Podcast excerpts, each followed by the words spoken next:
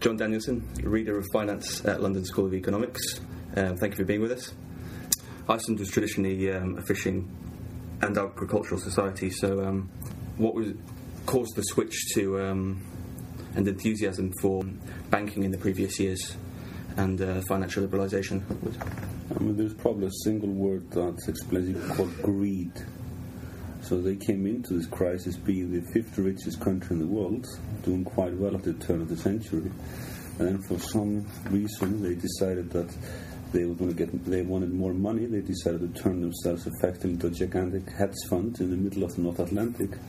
And as a consequence they proceeded to take increasing levels of risk to try to generate increasing levels of profit. I think they lost sight of what, what, what they were supposed to do and I mean, when the money when the money was rolling in, sort yes. of over the past say, ten years, I think everybody was ecstatic. It was like a gigantic party. The whole country was participating. Everybody was borrowing money and seeing the value of the loans drop. Everybody was enjoying high salaries, high level of consumption. Everybody was buying expensive cars, building big houses, taking expensive holidays, and it was really like a gigantic party. But they were really do, doing exactly what people do when they borrow on the credit credit cards to spend money. So, so, so they were happy while it lasted.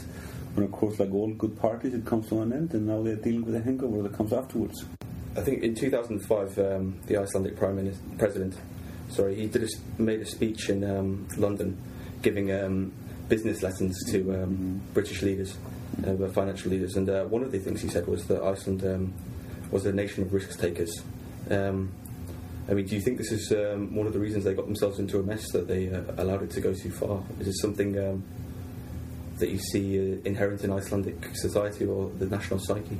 I mean, traditionally, Iceland is a country of farmers and of fishermen, and the fishermen are especially used to having to take, make split-second decisions on whether to go out to sea or not to go out to sea, what to catch and what or what to catch.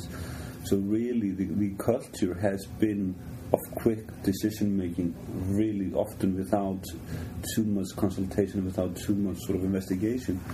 And they came into this, all, all the indications are that they came into this get, getting into the field of international finance without really having done uh, the due diligence that, that other countries did.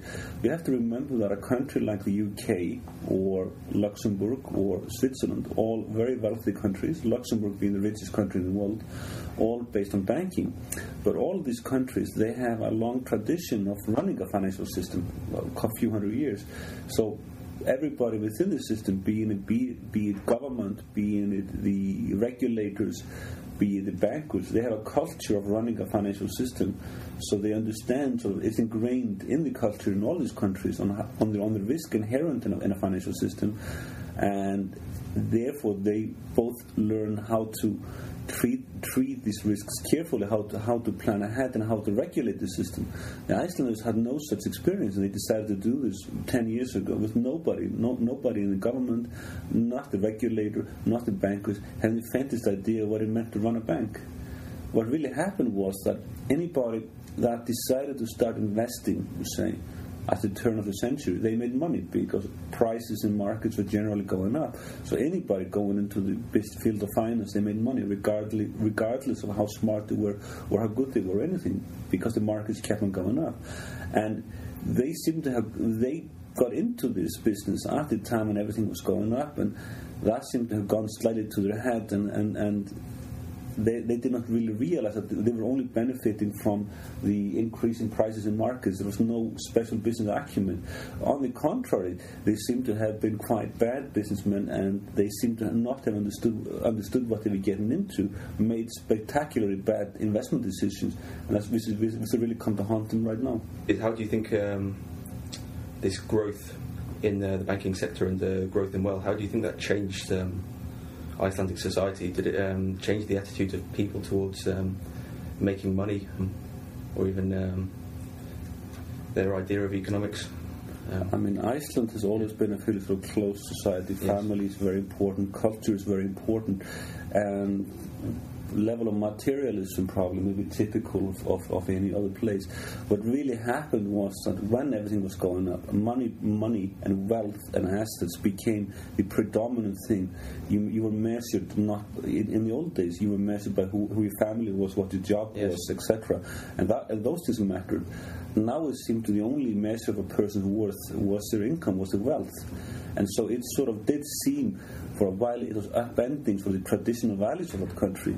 But fortunately, after the crisis, it seems like the, the, the old values have come back, and now what matters to people is is more person more the personal values is, is is your family what you're doing what you've done good and money has ceased to become the primary important factor in people's lives do you think uh, the crisis has um, changed uh, created a large change in people's priorities um, back to um, basic Icelandic values which existed in the past.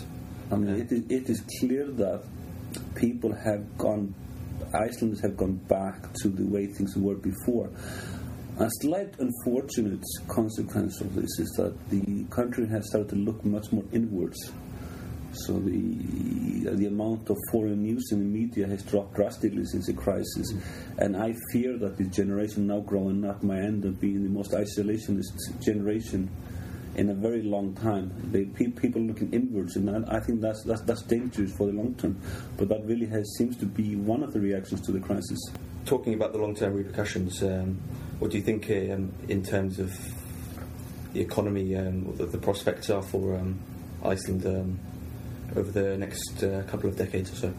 Um, they have come out of this remarkably well considering everything. So I mean, it looked like one year ago when everything collapsed that they were going to be the worst, affect, worst affected country by the crisis. They were clearly hit by the worst shock, but I think things did not get as bad as it was feared, and other countries have been much worse affected by the global crisis, surprisingly. Now, what, what, what Uh, in my mind, there are really three things that are, that are positive or what have helped them to get out of this work and will help them in the future. First of all, the government finances before the crisis were quite healthy. The Government did not have a lot of debt, it did not run deficits, which meant that when things got really bad, they were able to spend vast amounts of money to deal with this. And that is something in most other countries you could not do on the same, on the same magnitude. So it's really the fact that the, the, the it's, it's really the, the solid government finances prior to the crisis are turning to be quite a help right now. The second factor helping them is the fact is the population is surprisingly stoic. In most other countries, if such an event had hit, you would have seen widespread riots on the streets, seen a revolution, you would have seen uh, quite high levels of civil unrest. There, it seems like people just say, we were hit by a really bad event we need to, we all need to stick together to cope with this. And in a way, it is showing some of the best sides of the population how they are dealing with the crisis, how the, how the, how the almost the entire country has come together to, to cope. People do complain, but it accepts the fact that the salaries have dropped by quite considerably, that the living standards dropped, the fact they're not taking foreign holidays. People grumble, but it's been accepted. The last factor helping them is of course, one of the reasons that got them into this mess in the first place is the fact that the currency has dropped in value by 40% or more, which means that the value, Iceland used to be one of the most expensive countries in the world, and now it's one of the cheapest. So the people have to, to, a considerable extent stopped importing, buying foreign goods. They stopped buying domestic goods.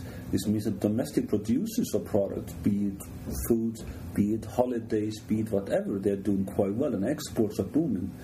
So, so, so that just the fact that the currencies dropped some is really helping them pull out of this. So all these three factors together, the the low levels of debt before the crisis, the stoic nature of the population and the falling currency, they are helping them pull out uh, pull out of this. And I fully expect that within this span, uh, span of very few years, they will be back on track and within a decade or two, they'll be one of the richest countries in the world again.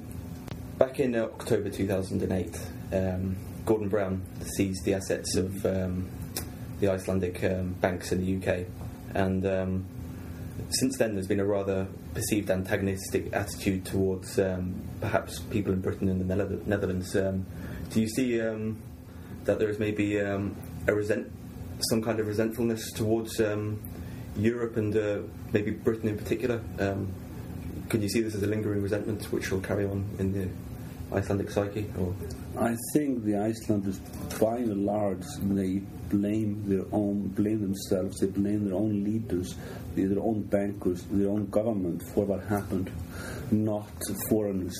There is, of course, lingering resentment. Primarily, what, what has gotten people upset is the fact that the UK used anti-terrorism laws to take over the Icelandic banks. As it turned out, the UK was woefully ill-prepared for dealing with an event of this magnitude. And this is not the only one. This is not the only example of, of the lack of, prep, of preparedness in the UK to the crisis. And the only legal remedy happened to be anti-terrorism laws. But that meant that for a while you could see the government of Iceland, the Central Bank of Iceland, being placed on a list uh, alongside of North Korea and Al Qaeda in Iran. And Yes. that really got that is the single fact that got people upset because they always had thought that they were valuable members of the West of the Western society, they were valuable members of NATO, and they were respected. And all all of a sudden they felt themselves to be outcast, and that is a single fact that has caused resentments to the to the outside world. But I think by and large, though. it is, it is understood that this is a domestically created crisis and not created by foreigners. How do you see the reordering of um, domestic industries? I mean, do you see people um, working in um, in businesses which aren't so global in their reach um, anymore, so less um, finance and uh, multinational? I mean that is that is very difficult to say because on one hand, of course, Iceland is one of the most highly educated countries in the world. Yes. It values education almost more than anything else. So, so if you have, and of course, it's also one of the youngest countries, definitely in Europe. Yes. So if you combine the fact that you have highly educated, risk-taking young people, then that will mean that they will find a way to generate new industries. And I, there's no way we can predict what people will do, but I am convinced that with, with, with that type of population, they will find something. They will find high-tech industries. They will find niche, niche, niche areas to work in. And, and what they have done well in the past is that they found narrow, specialized areas and uh, and become a dominant players within a narrow area. But because the country is so small, that is sufficient to, to keep to generate high levels of wealth. And I'm convinced they will find something, but we can't predict right now what that will be. So, I mean, would you say that uh, Iceland is a very small country? It's got the population of, say, Southampton. Um, so, would you say the fact that it's a small, homogenous country, do you think this works to its advantage in terms of um, business because um, entrepreneurs are perhaps uh, able to form uh, networks far more easily than uh, in a large country like the United States, perhaps? I mean, it works for them and it works against them. On one hand, Icelanders have a very sort of what you could say positive attitude towards risk. Yes. So most of in, in Europe, definitely there is this perception that if you fail in business, you will not be given a second chance. While in the United States, the perception is if, if you fail in business, you learned a valuable lesson, and therefore I would like to invest with you in the future. And the Icelanders have the U.S. attitude towards risk and not really the European attitude on this level. And so that on that is positive in helping them grow, but that also is a key factor in getting them into the mess with the banking. So they, they they, they did pick the wrong wrong sector. But the fact it's a small country, everybody knows everybody, does make it easier in some ways to find people to run companies to take risk. On the other hand, it means that the talent pool is quite small. It can be very difficult to find qualified people to run key areas. And one thing, one area that's really suffered in the in Iceland is government.